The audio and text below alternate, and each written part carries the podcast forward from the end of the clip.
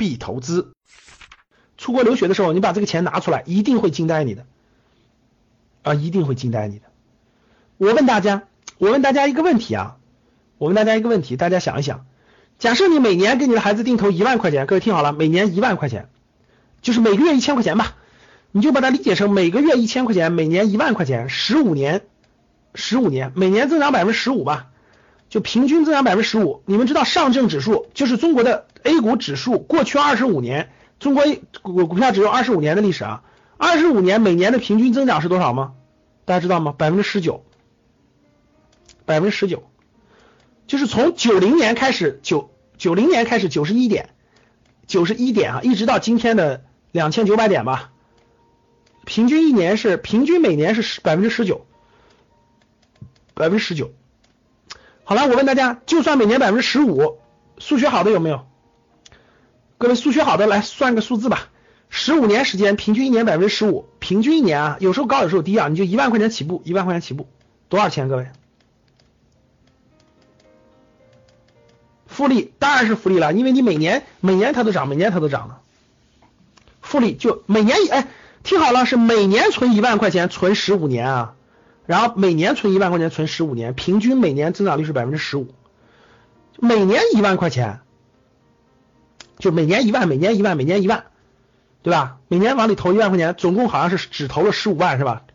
每年一万嘛，其实你感觉好像只投了十五万，但是十五年每年增长百分之十五，最开始一一万的百分之十五，后来是两万的，后来三万的，后来四万的，后来五万的，最后一年是十五万的，算吧，算不会算？好了，这个大家自己算一算啊，最好算一算啊。其实啥意思呢？各位，你就不用算，我可以告诉你一点，绝对能对抗了。第一是绝对能对抗了通货膨胀，第二，绝对能超过这个这个社会上百分之八十以上的投资理财的所有品种的收益，你信不信？十五年的时间周期很长，百分之八十的人都能超过百分之八十的人的收益。所以说呢，其实这里我想给大家说两点，就是第一点，各位听好了，压岁钱是个小钱。大家听好了，压岁钱是个小钱，它不是一个大钱。小钱做投资理财，各位听好，我告诉大家一个方法，你就记住就行了啊。定投指数基金或者定投好公司啊，这就叫股权。他们的他们的本质都是股权，因为指数基金也是好公司的股权，呃，好公司本身就是好公司的股权。这两者加起来呢，就是你只能定投股权，因为它不属于房子，它不属于不动产，它不属于不动产。啊，千万不要去每年买了那种大额的保险啊，保单那种保单是，你保单买十年到十五年，你一定会，你教室里有没有买保险已经超过七五年的人？有没有超过五年的人？各位，你每年就往里存，每年往里存超过五年。好，我问你们，你的收益，你仔细看过你的收益了吗？你的收益超过定期存款了吗？你的收益超过定期存款了吗？就你存了五年，每年都存，每年都存，最后发现，最后你去领，或者是你想领，你看到多少钱？看到了吗？很多都八年了，我知道很多好多年。我们学员有买了八九年保险的，最后一看那个收益只有几千块钱，每年要存好多钱，最后就几千块钱。所以大家不要轻易那个那个啥啊，保险是要像车险一样的买。我回头我回头一堂课专门讲保险，其实也不是李小丽，保险不能说全是骗子，只能说是保险它卖消费型保险它不赚钱，它利润不高，所以他就搞很多投资理财型的保险，这样它利润很高，懂了吗？然后。